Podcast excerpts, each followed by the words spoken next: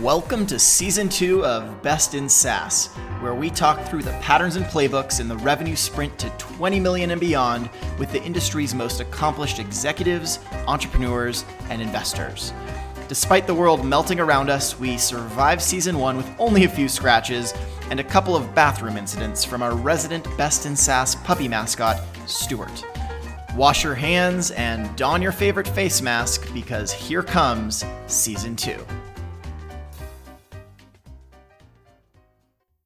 Howdy, everyone. Welcome back to another episode.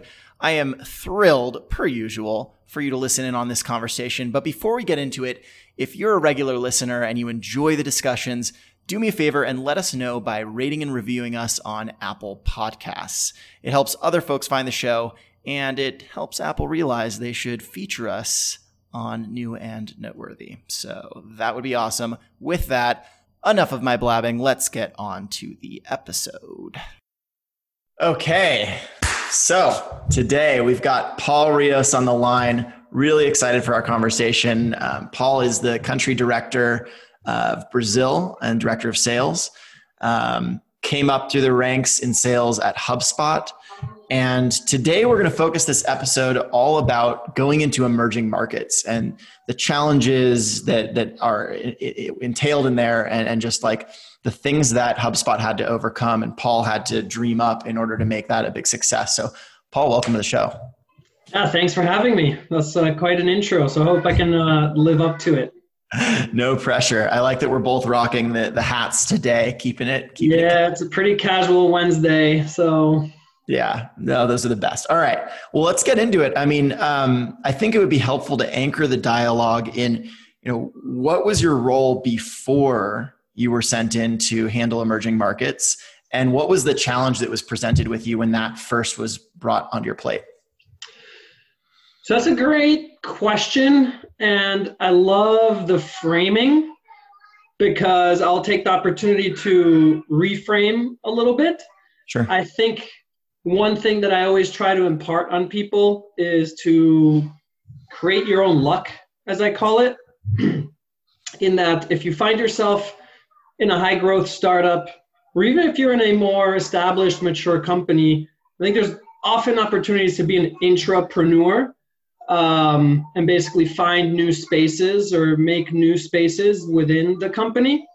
Um, and so, specifically, when I say make your own luck, it's being self aware enough and aware of your surroundings to see new opportunities and then having the skills and determination to actually seize on the opportunity that you identify okay?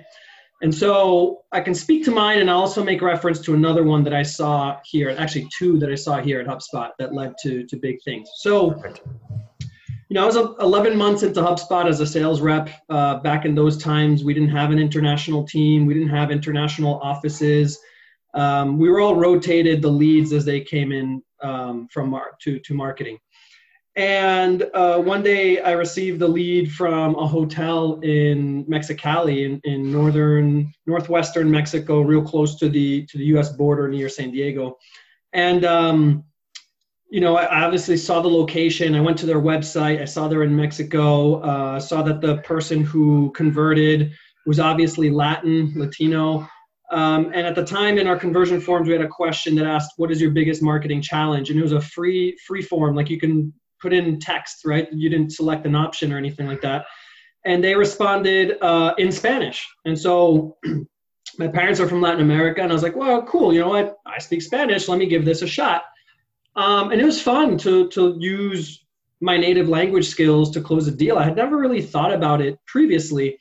And uh, you know, upon completing that deal, I went into the CRM to see how many more prospects like this one could be in our database because at the time I was the only Spanish-speaking sales rep, and so I had a differentiable ability that I thought I could lean into. And so I went into the CRM and I was dumbfounded to find like 30,000 leads that were coming from Latin America or Spain that pretty much no rep was following up on because they assumed that there was easier prospects to work and close, right? So, so, a lot of these were good fits for HubSpot. But, you know, reps will always follow the path of least resistance to get to the objective. And so, you know, I saw here an opportunity to exploit a unique skill that I had um, to my benefit and for the benefit of HubSpot as well. Obviously, 30,000 leads is nothing to scoff at. There was obviously some some market fit there, right? Or, or at least our message was resonating with the market, better said. Um, that shouldn't be ignored. And so the business didn't really ask me to go after emerging markets or Latin America specifically. Rather, I raised my hand and asked if I could have that opportunity. Okay. Uh, and just to round out that thought around making your own luck, uh, Morgan Jacobson is, is another uh, old time HubSpotter here at HubSpot. I think he and I are, are coming close to 10 years now at HubSpot, which is just crazy to think of. Um, he did the same thing with the e-commerce vertical. So you know, he was a rep in the funnel, and he saw that um, you know selling to an e-commerce business was was a little bit more nuanced. And just for frame of reference, HubSpot doesn't verticalize.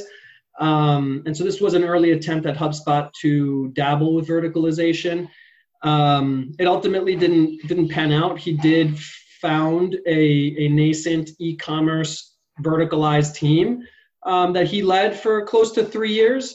Uh, eventually, the business um, decided against verticalization, but it really did uh, send Morgan on an accelerated career development path. That today he's a director as well, and so it really opened a lot of opportunities for him. And uh, another opportunity for uh, Mike Peachy, another uh, longtime HubSpotter here. Um, when we only sold marketing software, he saw an opportunity with some engineers um, to make like this lightweight CRM that we were almost developing on the side, um, which then the business decided to lean into and um, and really put resources behind. And today it's our second, you know, biggest seller behind our marketing suite of tools, our sales suite of tools which competes with like Salesforce.com and things like that, is our second second biggest product line. And Mike is now a VP, uh, I believe, on the product team. And again, he saw an opportunity, he seized the opportunity, created his own luck, and off he went. So sorry a little bit for my sidebar there, but no, I, lo- I love the I love the manufactured luck. I, have given that line before, and it's like, yeah, there's a ton of luck involved, but you also put yourself in situation right people, right time, right place to to create a lucky outcome.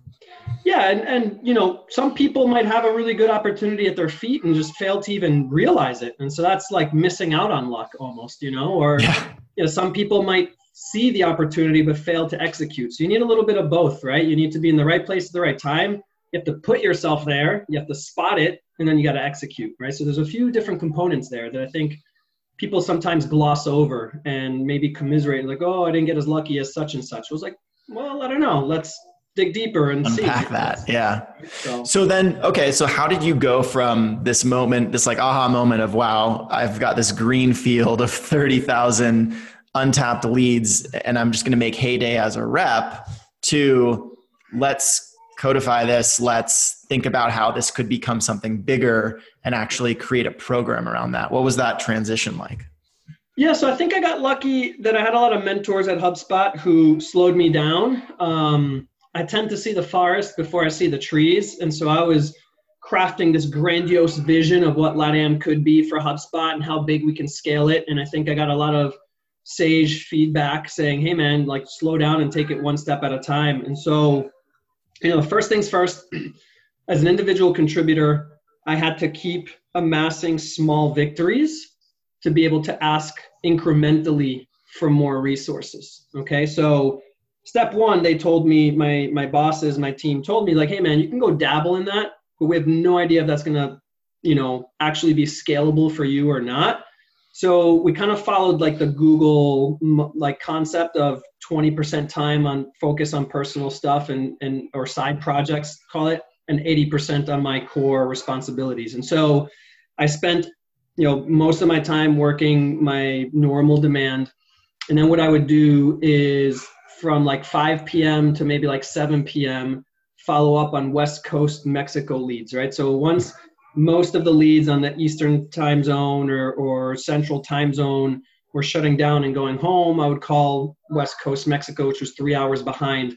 Also, Mexico and a lot of Latin countries, it's interesting. They'll take like a two hour lunch and then they'll work into seven or eight in the evening. So, um, you know, at first I, I did that. I just took 20% of my, my time or my, my bandwidth, as I like to call it, and I dedicated it to that.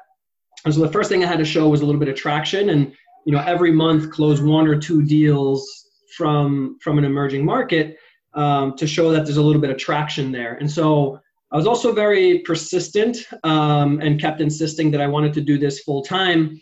Eventually, after you know the data showed that consistently every month with only 20% time commitment, I could close two to three deals. They gave me the green light to pursue this full time, and then um, I was pretty successful. And so, a concept that I give a lot of other sales leaders who are looking to ramp and grow teams is finding a KPI that is a common across the business or that other people agree is a fair KPI to use to measure whether you're showing success or not, whether you're getting traction or not. And so the way that I was trying to justify additional help in growing LATAM was productivity per rep. So if I could be myself as productive as one and a half or two average reps, right? So you know, we measure at a company level what our productivity per rep is in terms of you know dollars uh, right. per month. Um, so if I could consistently be in like 1.5 to 2x the standard productivity per rep, that is justification, or it's a good signal at least. There's other metrics you got to look at as well that you could use more headcount in that team. And so that's what I did. And so we grew the team from me to two to three to then four uh, I think at five, I became a, a player coach. Um, so I, w- I would more or less manage the team day to day, but I still had my quota to carry. Um, I took that on with gusto, probably failing to realize how difficult it would be. Luckily, it turned out okay. But my, my personal productivity as an individual contributor definitely took a little bit of a hit as I had to make bandwidth to manage the, the reps. Um, but it was worth it because it opened doors to bigger things. Eventually, we got to ratios you know, sufficient to justify a manager overhead. So once we reached, I think, six or seven reps, I formally became a manager and I no longer had to carry my individual contributor quota. Uh, and we went that way, kept basically overperforming consistently in a way to suggest that we could handle more bodies in the system. Uh, eventually, the team grew too big for me. We added another manager. And so it was just incremental steps, right? There was I did have like a personal vision of what it could and should be, but it wasn't what ultimately sold it to the company. It was those incremental gains and proof uh, and consistency over time. The personal vision was more so a recruiting tool for me that I would use and I'd pitch to reps or people that I wanted to recruit to come to the team about what we could accomplish together over the course of many months and years in uh, in building LATAM to be a bona fide business unit of the company. So now let's fast forward. Describe to us what is the state of LATAM for HubSpot today? I mean, what is it, what does it look like now? Yeah, it's it's awesome, and and, and I don't know if the conversation will go here or not, but there's a lot of intertwined themes here, and LATAM has become what I envisioned and then some. Um, but what's interesting is like my participation in it currently is not exactly what I envisioned originally. um, so what it's become is amazing. It, we we even opened an office in Bogota, Colombia. Um, I wanted to head up the LATAM business unit um, originally, and through many years you know but life dictated that uh, my family and i weren't ready to uproot and take our children to colombia. So we had to hire a leader in bogota to whom i now report to. So it's it's really interesting dynamic um, where i kind of had the roadway to continue leading this effort but i had to make way for somebody else and now you know the person running the office down there is a great friend of mine we get along fantastically well and then it created a new space for me to be able to go and grow Brazil, which, although it's in Latin America, is a vastly different culture and language. And so there's still room for me to contribute and feel um, like I'm driving impact.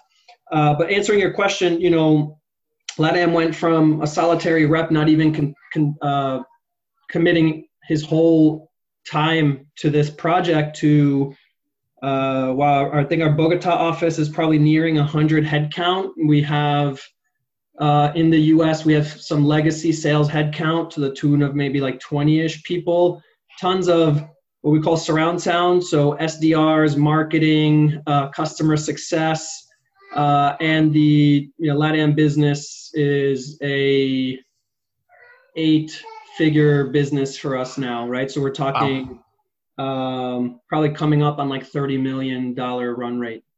That's amazing. All from uh, checking in on a lead that wasn't written in English. That's amazing.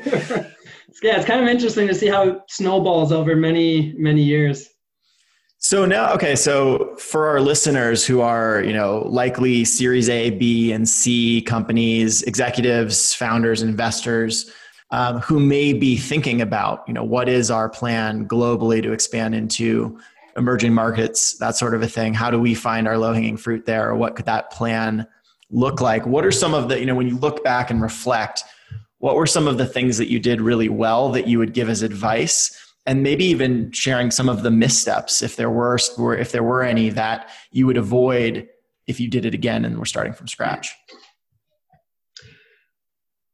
Well, man, I feel like I could almost write a chapter of a book on this, but um, let me try and be concise with my thoughts. I, I can sometimes uh, find myself rambling and just uh, a little bit of like verbal diarrhea, but um, we'll take it.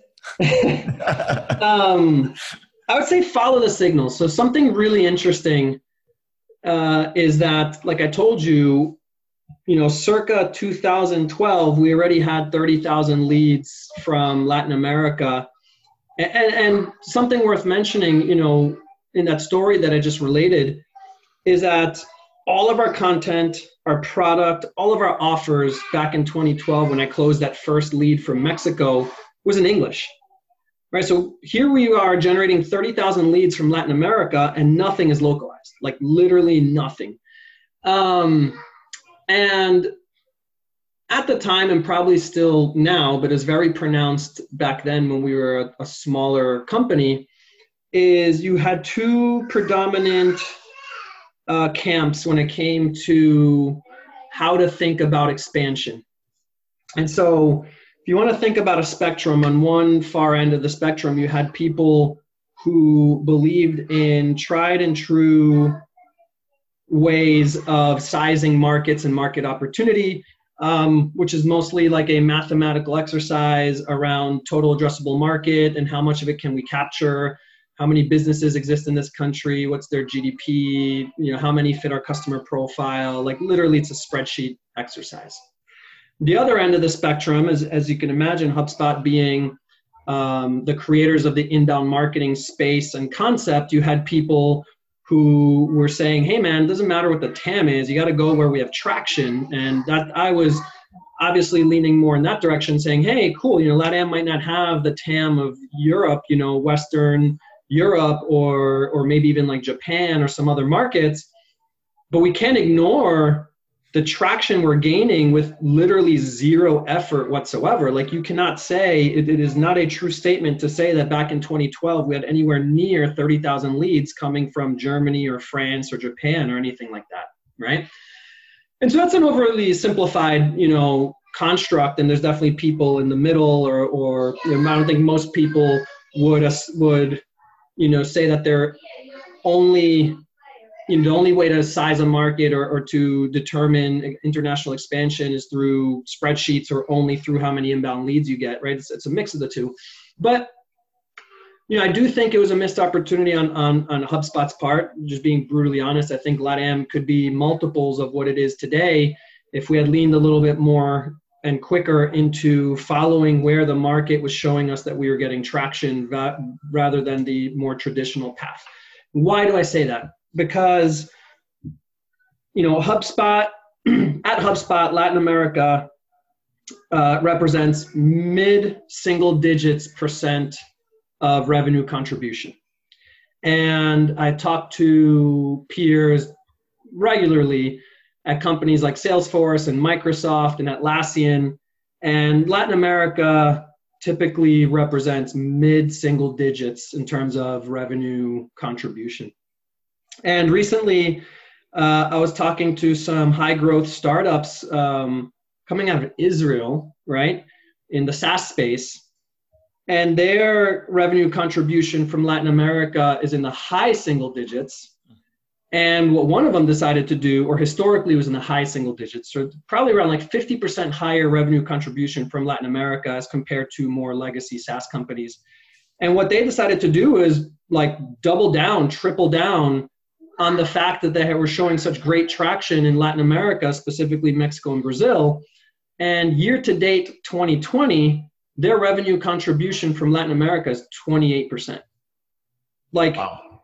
that is a number that in my nine years of working at HubSpot and helping to grow emerging markets is astronaut. I've never come across a number remotely close close to that, right? And so, going back to your question, I think you know that is a case study without me being able to you know provide information that i'm not allowed to disclose um, that shows like what can happen when you follow those signals right? So here's latin america traditionally tricky market to do business in uh, volatile currencies volatile governments um, you know you could you could bone up a little bit and google you know covid brazil just or covid latin america just to get an example of some of the volatility uh, politics wise and economy wise. Um, but they kind of like they, they they threw they threw that to the wind and, and trusted the data and saw the traction they were getting and leaned into it and it paid off. You know they saw like 4x growth in revenue in that market in what are we september? So like in eight months they saw like wow. 4x growth in that market you know, they just doubled down. So follow the signals, man. Like, yes, you know, tried and true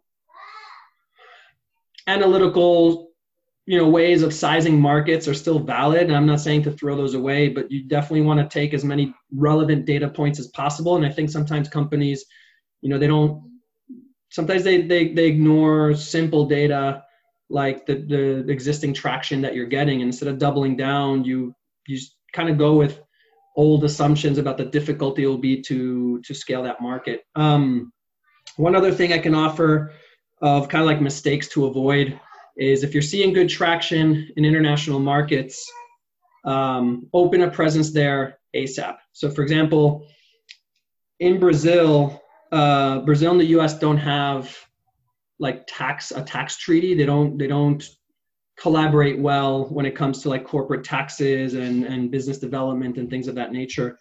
So what happens is that um, if I generate revenue in Brazil and I have an entity in Brazil, I'll get taxed at their corporate tra- tax rate.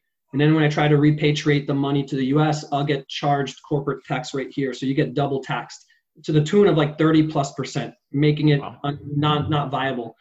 Um, so we sell into Brazil, but we don't pay Brazil taxes we have no legal entity there.